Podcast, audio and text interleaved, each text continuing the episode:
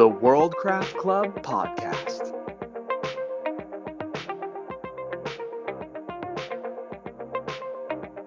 Welcome to the podcast, a time devoted to world building and its impact on narrative, where we discuss any and all topics involving the crafting of fictional settings to inspire your creativity.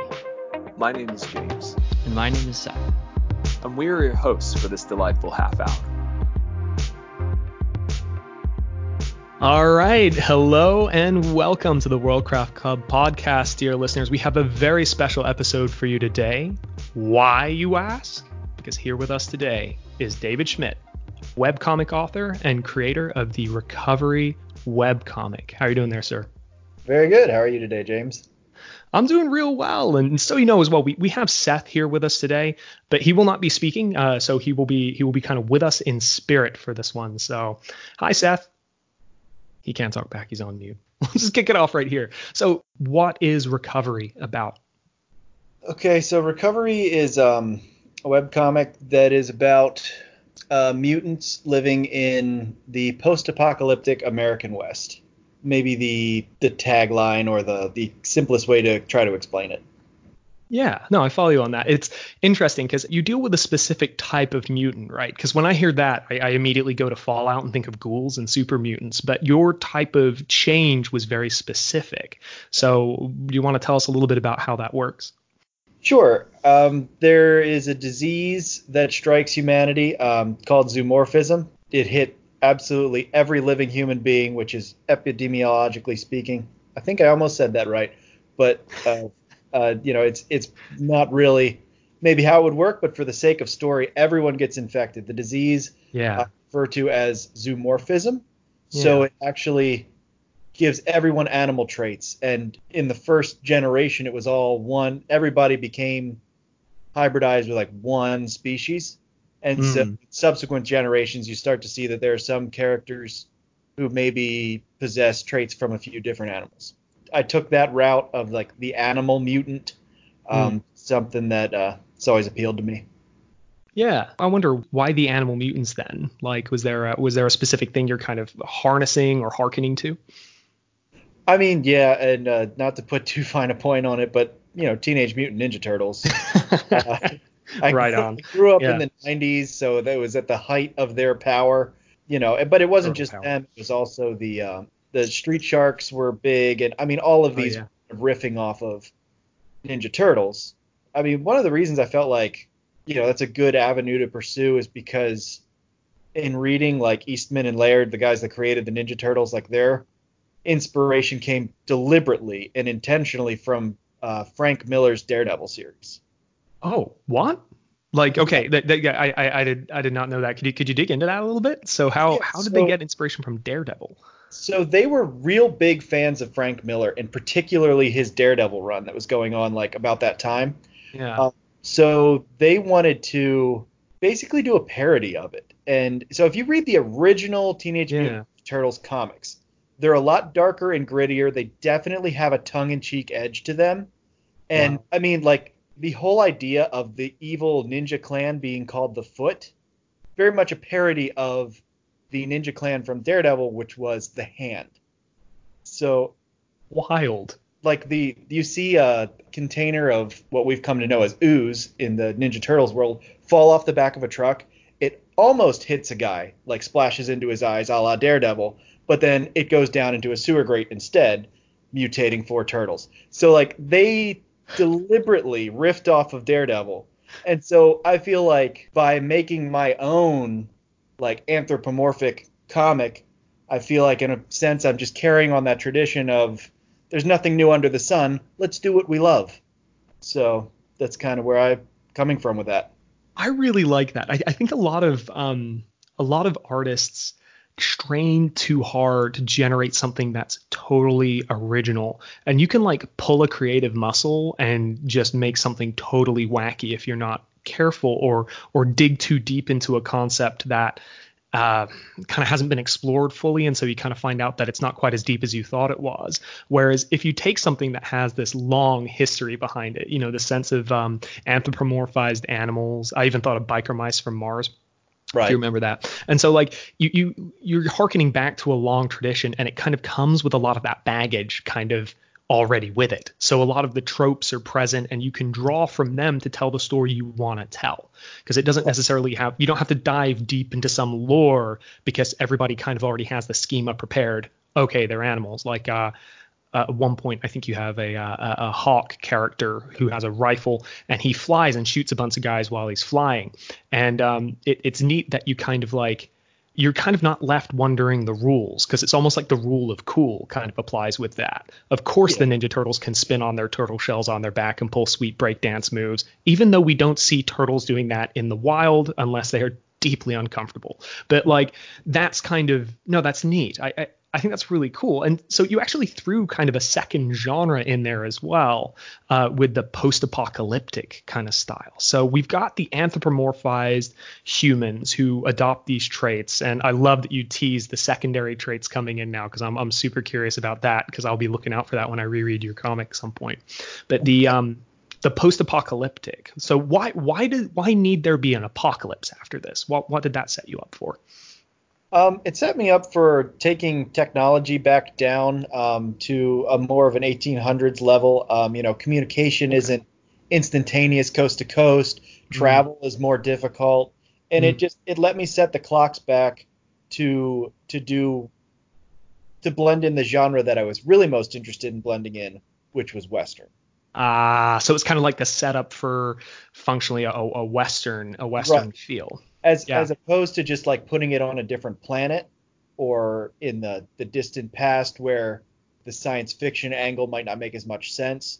Um, mm. I wanted it in, you know, more or less present day, yeah. but I wanted to have the cowboys, the gunslingers. So. Mm. See, and, and this is something that I found interesting about about uh, about your comic in particular. So I, I knew Seth would be excited about this one. He's he's a Louis L'Amour fan, so um, I, I had a sense that he would lose his mind if we were if we were talking to somebody who was uh, interested in westerns. And uh, I think uh, he was nodding vigorously as well while we were discussing uh, the Frank Miller's uh, inspiration for Teenage Mutant Ninja Turtles. So this is this is really Seth's jam, um, which was which was really exciting for us.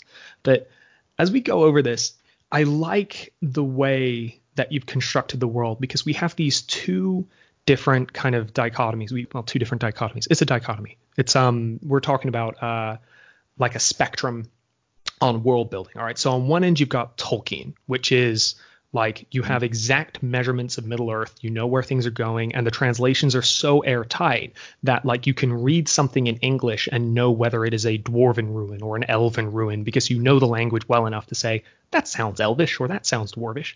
And on the other hand, you have J K. Rowling, uh, who created a a lightly built world. And um, as we were talking earlier about like, you know, potential of like Arthur Weasley, like pre-recording, the idea that he might have known what all those things do because he works in the mystery, uh, in, in the uh, misuse of Muggle artifacts field.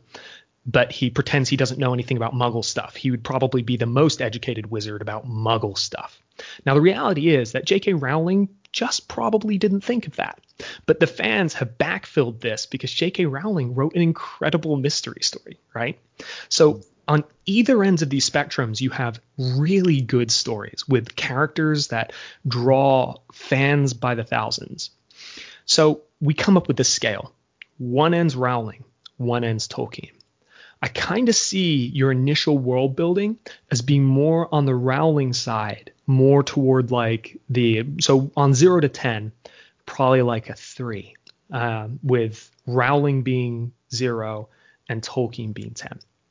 So what I love about that is that that gives you room to focus on your characters. It gives you room to draw attention to the things they're going through, the, the, ironically, very human experience that your characters are having. So I'm I'm kind of I'm super into that. I think that's a that's a neat way to do it, because if I recall, your apocalypse happens because it just sort of happens. You, I think the literal line is somebody threw a bomb, right? Right. And I think that's a great way to lay it out. And the zoomorphism as well isn't fully like explained. It's given as an assumption, which leaves you with these characters who are just kind of trying to find their way with something they can't quite explain. Mm-hmm. But um, so, I mean, what, what are your kind of thoughts on that? Do you think that's a fair analysis, or um, would you, would you want to give me some pushback on that? No, I think that's that's pretty fair. I wanted to avoid excessive exposition. Um, mm. You know, I could have written an entire, like, basically, you know, a prologue that would have been a prequel to explain, well, how did we get here? Yeah. Or I could have jumped right into, here's a bunch of mutants fighting each other. So yeah. The first couple pages you get uh, a firefight. And so that was kind of more what I wanted, was to jump into the action. These guys are fighting each other. And then you kind of figure out as you go, you know, how did we get here? Who are these people? Why do I care? That kind of thing. I think that sometimes um, it's, to go back to Tolkien, and, and yeah. I, I'm not uh, criticizing this chapter because I love it, but mm. concerning hobbits is like, what, a twenty-page expose on the life of what is intentionally the most mundane creature that he created. Yeah, yeah, and, and, and uh, deliberately mundane. Yes, and it's it's wonderful. I love Tolkien. Oh, it was yeah, not yeah, yeah, what yeah. I wanted to do with my story. Yeah, I I one hundred percent follow you, and like I'm I'm I'm glad you took that how you did, because I think it's it's not it's definitely not a critique to say that sometimes exposition, uh, like exhaustive exposition in the style of Tolkien, is not the artistic direction that you want to go. Yeah. Um, so I, I guess here's a question for you. So how much of your sort of exposition avoidance do you think comes into the medium itself? Do you think uh, the comic book medium just lends itself well to, uh, or for that matter, doesn't lend itself well to exhaustive exposition? Exposition. So you kind of wind up just throwing some panels up and some art and kind of going like, okay, I can, I can let people read between the lines, because I'm literally giving them a, a picture of what's going on. Um, I think that, uh, in all honesty, the comic book medium lends itself to whatever you want to do with it. Mm. Um, I think you have a very wide spectrum of everything from Teenage Mutant Ninja Turtles to Watchmen. Hmm. Where yeah. you know, you can have something that is incredibly deep, incredibly dense. Reading Watchmen takes it out of you like reading a large novel. You hmm. can just pick up nin- Teenage Mutant Ninja Turtles like, this is really cool. These are like really great pictures of man-sized turtles beating up ninjas. And so then you can put it down when you're done. I, I think it's more the genre and the direction I wanted to go lent itself to that sparse that sparse prologue, that sparse uh, world yeah. right on the front end. I like that a lot. I, it kind of makes me think you're, you're you're alluding to something that Seth and I have kind of often come back to. Seth writes Gamelit. So um, one of the reasons that he enjoys that artwork is that there's an inherent lightness to it. Um, and it seems like you're kind of trying to harness some of that. Like some sometimes I think there is a, uh, a draw in world building Uh, that basically says, in order for something to be deep and in order for it to have significance, it must be dark and it must be gray.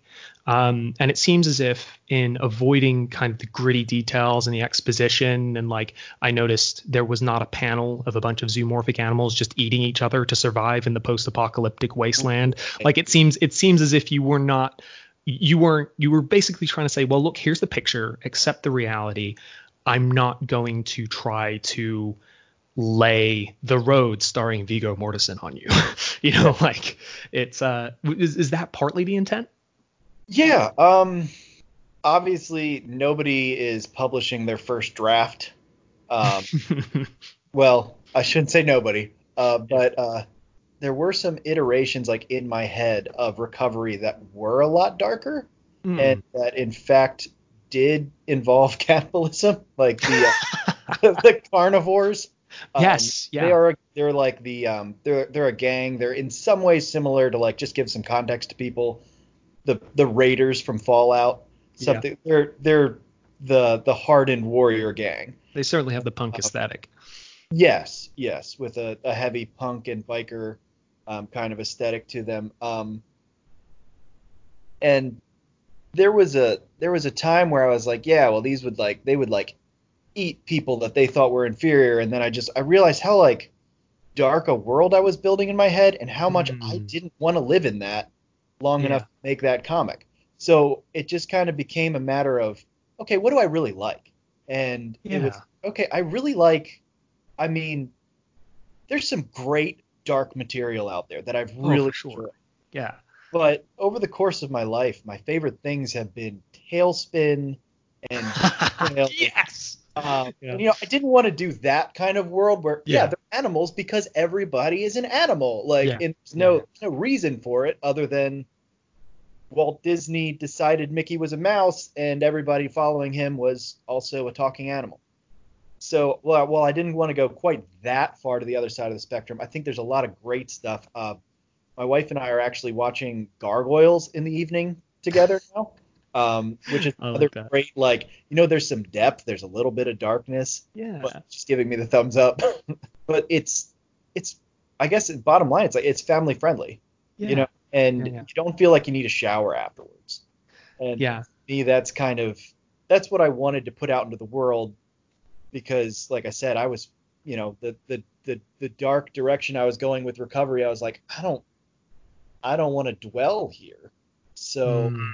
Why don't I do something that is a little more fun? Yeah. Yeah, I think that's really interesting. Um, so I, I, I love you raised the carnivores and a few other people that exist in your world and kind of following up on that. Um, it seems as if everybody has these different views of zoomorphism. And the way I interpreted the carnivores when they when I first saw them come on the scene is that these guys have fully embraced their their zoomorphic state. So they've basically just said, uh, well, I got sharp teeth, I got sharp claws, plus ten on stealth, I guess I'll just be a jaguar, you know. And what do jaguars do? They eat other mammals. So I'm just going to go ahead and live in a predatory fashion. Now, I know uh, we're saying we nixed uh, the cannibalism with the carnivores, but that was the kind of sense that I got from it, is they're basically no, saying I mean, like, yeah. They're, they're still going with that name. You know, they yeah. are. They're intentionally presenting themselves as the predator, as um, the alphas. So, I mean, I don't, I'm not saying it's impossible that you would see a quote carnivore that is some kind of, you know, maybe a rhinoceros or something, you know, not, yeah, okay. not actually not explicitly, yeah. right? That's not like part of the, mm. the law necessarily, but it's just a, uh, a, but yes, I mean, more, more to your point. Yeah, they are. They have accepted zoomorphism. They have. Uh, they take pride in their powers, their abilities, whatever it may be. And and I think it, it's important to note here. Um, I actually set the story thirty years post infection, kind of to tease out some of these ideas a little better. So you've got people that have been born with this disease now. So to them, totally normal. There's nothing to see here. This is what life is. But uh, regardless of, of whether they're first or second generation, the thing with, with the carnivores is definitely that they have just they've accepted it and they see that they've been given or or they may consider that they've been given a superior gift to others around mm. because they are, you know, they're um, they're tough. They have claws. They've got fangs, venom, whatever it might be. Well, as far as I have published now, there's not that many carnivore characters that have been really fleshed yeah, out. That's what I found interesting. It's early on. Um, I can't remember the guy's name, uh, but there, there's a character who's who is a leader among the carnivores. Right. And um, shortly after encountering him, encountering him, um, there's first a moment where uh, he settles a dispute pretty amicably, and then he kind of goes home and meets his kids, and you can tell like he's a good dad. You know what I mean? Like yes, that's and Scratch. Yeah, and I really yeah. love that character. And I, I one of the things I liked about him is that you basically get these characters, the carnivores, who are living in this world, and they've kind of seemed to have embraced wholesale their zoomorphism, and they live uh, – it kind of becomes apparent later on that they have these quite harsh rules, and there's sort of an uneasy alliance um, between them and, and the people of the town. But they kind of – that you paint them in a light that is uh, – sympathetic to their to the people that are present there, if not their ideology specifically, which I find really interesting. Well, I think you have to bear in mind, uh, and particularly with Scratch, not to uh, tip my hand too much, um, these are people, many of these people are have been born into this or been in it since they were so young that you could argue they're in a culture that they had no control over being part of. Now, mm-hmm. they're still responsible for what they choose to do with that. Yeah. But, you know, I think there's going to be, when I start to post again, you're pretty soon going to meet someone who's only been mentioned by name so far, and that is Napoleon, mm. is the leader of the carnivore gang that is, like, there's kind of, there's affiliates of it. Napoleon is the the local uh, warlord. Okay. So I think when we meet him, we'll see the uh, kind of the darkest side of the carnivores. So I'm excited to do that so that people can see that, because most of your experience with the carnivores up to this point have been Scratch, and he is certainly not a knight in shining armor. Yeah. But, you know, maybe a knight in black leather. I'm, I'm very much looking forward to developing particularly that storyline, um, as well as all the other characters. Um, so, I mean, there's there's a lot to dig into. And, uh, you know, we've mostly here talked about the carnivores. Yeah, yeah, yeah. The problem I kind of faced here is I built such like an ensemble kind of – I mean, I, I guess that refers to – maybe that's not the right word. I, I built such a mean, large yeah. cast mm. that I have a lot of juggling to do. Um, so well, that's a fun little thing. Yeah, no, I follow you. It's been, it's, it has been interesting, and, and that kind of draws out some of the other factions that are present. So, in it, to kind of shift a little bit away from um, the carnivores as a whole, there's the um, there's the the townsfolk as well. So, yeah. um, it's uh, your your comic is called Recovery, and that's actually the name of the town, isn't it? That's correct. It. Yes. So, what what are the people of Recovery like, and how did how did you build that faction? What did they believe about zoomorphism? I don't think, like, the town of Recovery itself, I don't think has a unified position on the matter. That's interesting. Yeah. Um, I think so. My main character, who I've not yet mentioned, uh, he suffers he suffers a mild case of main character syndrome. Um, I am kind of trying to paint him more interesting, um, mm. but I think, you know, you see that a lot with your um. I mean, to talk about the the two uh, the two stories we've talked about already, think uh, Frodo and Harry. There's a little bit of like empty vessel kind of a. It's an easier trap to fall into than you might think, because you think I'm just going to make the most interesting character my main character. Yeah. And you start writing and you see all these interesting characters popping up around your main character, and you're like, what happened? Yeah. But, yeah. Um, yeah. So my main character is Ulysses. He is, at the beginning of the story, the interim sheriff of um, of Recovery. He's not quite ready to take that position on, um, but the, the vacancy's been left uh, due to the murder of his uncle, who was the former sheriff. Ah. So Ulysses is uh, a bison, or has a bison strain of zoomorphism, I guess is maybe the best way to put it. Yeah, I like that. Um, and so his position is that he would... he's nostalgic for a time he never lived in. Yeah. So he's he was born into this world with zoomorphism. He's only um, and th- this is a canon fact that has not yet been in there, and it'll be some time before it's really relevant. Both of his parents were bison, like, or had mm. the bison strain, so that's why he's only uh, manifesting like one species. Yeah, yeah, so he would he would like to return to a, a normalcy that he's never really known. He would like to not have horns coming out of the side of his head, not be covered in brown fur. Um, he idealizes the past a little bit. Yes, definitely. Mm. And um, Zeke, on the other hand, has kind of embraced having four arms. So Zeke's one of his deputies. He's a, a fly mutant. He can um, he's got. Uh, forearms, he's got eyes that kind of wrap around because he's a fly, so like I mean and uh, in like twitchy muscle reflexes, so he's like a born gunfighter. Yeah. Uh, and I think that he's accepted that, and even maybe he's a little proud of it.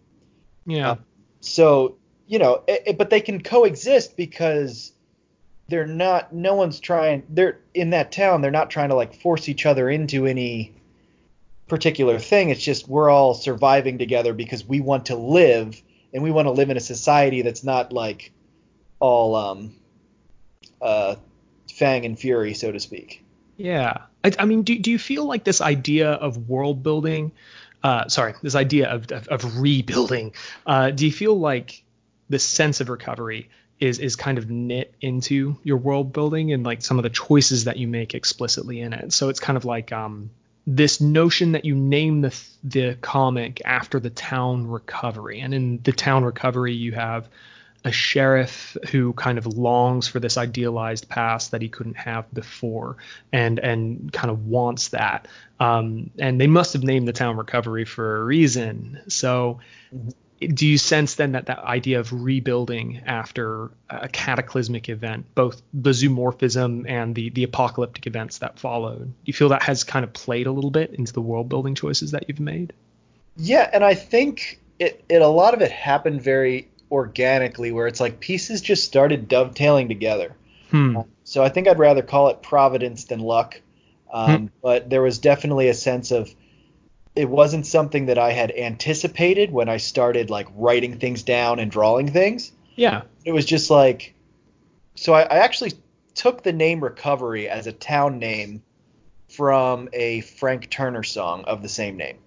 Okay. Um, he says in the, in the chorus, uh, it's a long road out to recovery from here. And it just, something about recovery as like a, a town or a destination stuck out to me. And I'm like, I'm going to use mm. that in the story someday. Um, yeah. I used it in something that I was calling New West until I discovered that New West was already a post-apocalyptic Western comic. um, and so then I just decided, okay, well, a lot of Westerns are named after the town. Recovery is a cool, iconic name. And it does it does really speak to the theme. So there is some subtlety to it, but maybe that's where the depth of it is, and maybe where it goes beyond DuckTales. Yeah, I'm I'm personally a fan of uh, of, of Recovery, like uh, as as as a title. I think that's cool. I, I like the Western feel to it and the inspiration that you got from it, and it it has caused me to think on your work more as I've been reading it and kind of framed it for me.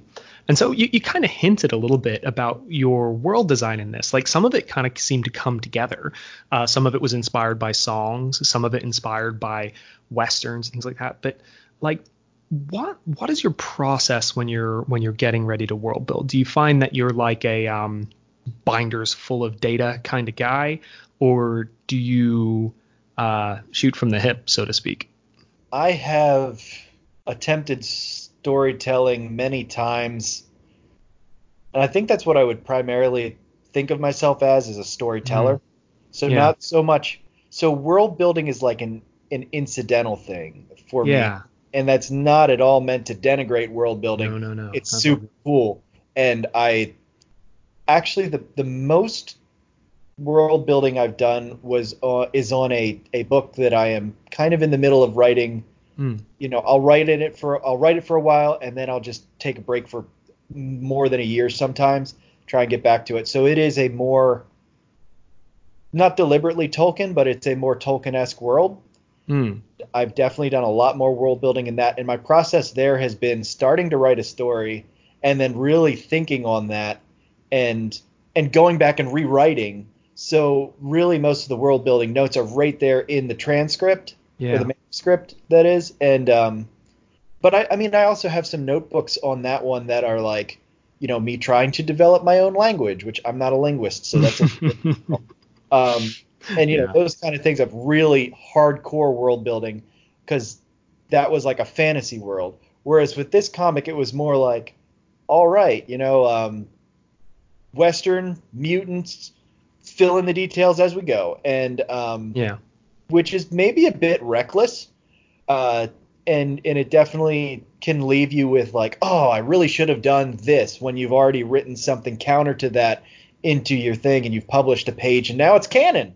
So yeah. Are you going to like go back and revise your canon over and over again? Um, which maybe you can when you have, you know, dozens of fan versus thousands, but um, mm. yeah, it's a, it, so for me, it's like, I guess what my, my answer to your question would be that my world building tends to be more after I've come up with a concept or, or particularly a character. It's yeah. like, you need a world to live in. So yeah, then yeah. I backfill, okay, what do I need to accomplish the storytelling elements that I want to use? What do I need to do to build a world that allows for that? So you got it. Yeah. It's like, I don't start with the rules and then come up with the players, start with the players and then I come up with what rules would allow that. And that mm, definitely there, there yeah. be- becomes a give and take. Yeah, yeah. I see. I see kind of kind of the two sides of this. I see that you could potentially trip over some stuff that you've established as canon and realize, ah, uh, I really didn't kind of want it to work out like that, or this doesn't really fit, or something like that. Um, but but at the same time, like it, it's uh, in a prior interview we had, uh, a friend of mine uh, had done some research into uh, Tolkien and found that a lot of Tolkien's work was kind of surprisingly fly by the seat of your pants, like mm-hmm. like uh, and in his early stages he was developing his world on the fly, even though we we look at it and go, oh my gosh, he wrote an entire language, um and a, and a number of other things, you know, he did he did remarkably well, um and it was a I, I think much of much of that effort may have been a little bit more based around the story he wanted to tell than we necessarily would have would have thought. But obviously he then went ham and wrote about the War of Wrath and a pile of other things that he that were, you know, historical events in his story. And, uh, right. you know, that's kind of it's interesting. But I, since since you kind of construct your world in this kind of um, kind of very fluid way that follows your characters and your narrative. And I, I think as well, it seems as if the unspoken character in your book is, is, is your fans and the people that read it, that you're kind of accommodating them. Almost when you said the players rather than the game, I was thinking the players are kind of your fans as well. In a sense, you're kind of looking at the kind of story you want to tell and putting yourself in the place of the reader and going like, how does, how can I build a world that fits this, this story? So, have you found any good ways while you're doing this to just make sure you maintain that consistency, even even as you're kind of writing on the fly? Keeping the uh, the pages I've already published handy, mostly being able to go back and say, okay, did he, you know, was he wearing that on that side of his shirt or whatever? I mean, and that maybe is not so much world building, oh, wow. yeah, but um, you know, those kinds of just continuity things where it's like, you know, when you're watching a movie and like, someone's hair is braided and then it cuts to a different camera and their hair's not braided and those kinds of like things you're, I'm just, you know, I'm desperately trying to not have that be, you know, something, but I guess that's probably my biggest thing is just keeping the old stuff, the in scripts and, and final copies and all that right there at my fingertips where I can flip back through and be like, okay, what side of town is this on? Yeah. Um, You know, so it's like I don't – and that actually is something that I've done in terms of world building is drawn crude maps of the town. Yeah. Where it's just like, okay, so important buildings. Like the church is over here and the garage is over here and the sheriff's office is, is to the north of that. And that kind of keeps me from drawing a character coming out of the church and turning left to go somewhere where last time he turned right. So, yeah. you know, it just – those kind of things I think are where world building comes in yeah. most directly. Cause I got a kind of a wide open world. It's, it mostly is taking place right there in Recovery. Um, and so it's like, what's going on in China right now? I have no idea. I assume yeah. there are mutants of kind of indigenous animals yeah. Uh, yeah. in every country, which is a really exciting thing to explore. Um, I don't know that I'll ever do I like that. Well, and, and, and it's kind of neat to leave that to the imagination of your readers as well. Um, like I, I've often found that I, I really don't like being told how things should end. Like uh, early in the Mass Effect series, they have this amazing moment where they meet with a with the Reaper, these giant robots, and they're the chief antagonists. You don't realize it till a certain point in the game. And somebody is kind of wondering aloud. They go, well, why is it that the Reapers come every fifty thousand years and kill all sentient life? And someone responds with, they're machines that are eons old. We may never understand why they do this. And I was like, and that's a wrap. Just call it quits there. I don't want to know any more about it. Like, I just want to think about this for ages because it is just a weird concept. And I kind of feel like that way about the, uh, you know, you've got uh, beasts in China that would be like, you know, the, the from from native animals that you might find in China. And you may wonder to yourself, you know, I wonder if that's out there. But I, I definitely affirm what you're doing as world building for sure, um, mm-hmm. because, uh, you know, you've got you've got this sense that like your world is you're making it believable and you're establishing boundaries as you go, which is a big element of world building. Like one one thing was your guy, uh, your sniper is flying. and he has a rifle in his arms and he has wings on his back. We understand now that flying guys can fly and shoot. That establishes a, a world building concept or idea that you can then work on work on later as you go through. And uh, the other thing I noticed was there was a bird person who was pregnant, and I was like, birds can get pregnant. Okay, good to know. You know, they don't lay eggs, right? Like it's it's yeah. it's kind of, you, you know, you start piecing these things together. And like, even as you say, you've got this idea that two bison make a bison. And, um, you know, presumably two two panda people in China would make a panda person. Uh, and that's kind of, you know, it, it it kind of adds up. And so I've got some boundaries and I've got some rails that I can operate under. Whereas, and, yeah, a, uh, like a panda father and a koi fish mother would make a very interesting baby. I'm pretty so, sure that's a star sign. Isn't that a star sign? It's goatfish, goatfish, Capricorn, right? I think that one's that one's a goatfish. Yes. Okay. Yeah, I'm a goatfish, and my dad is a fish, and my mom is a goat, I think. So uh, wow. that, I mean, if if that doesn't prove it, I don't know what does. Um, but anyway, uh, I digress. Um. Is there is there any reason, like, so you chose this post-apocalyptic setting. Um, why not just set it in like the Old West and just say this is an alternate history where zoomorphism just kind of struck? Like, is the post-apocalyptic element critical to the the way you wanted to tell this story? Is there a reason why they must uh, need to harken back to a time when man was ascendant? Um, it's a good question. Um, yeah, I've thrown you for a loop. I didn't prep you for well, this one. no, I think I think I want to include some science fiction elements, particularly going forward, that would make okay. the most sense that way. But I think that on a on another level, kind of wanted to write old millennials. Um, mm. So this is thirty years in the future. So if I'm still kicking around, I'm approaching sixty, and yeah, hopefully yeah. I'm some kind of turtle zoomorph. Um, Aside from that, you know, it's kind of like there is a certain element of like generational divides that maybe is not super prevalent at this point. Yeah. yeah. But, um, you know, there's these there's this new generation that's this is their world that they've been born into with these claws, fur, scales, whatever it is. And, um, you know, to them, that's just that is what it is.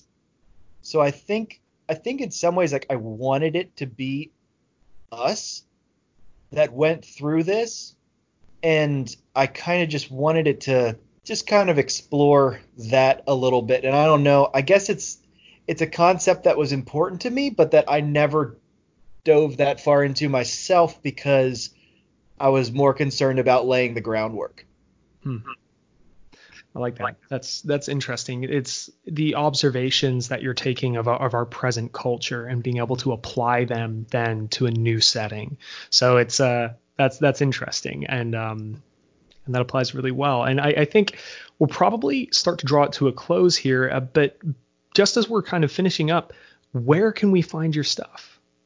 Okay, so uh, the webcomic can be found at recovery dot webcomic dot w s. Um, and that'll take you right to the most recent page, which is a redesign announcement. But there's you can you can uh, uh, navigate from there. I uh, just down at the bottom, there's a you know a, a back arrow that says mm-hmm. first to go start at the beginning and, and read through.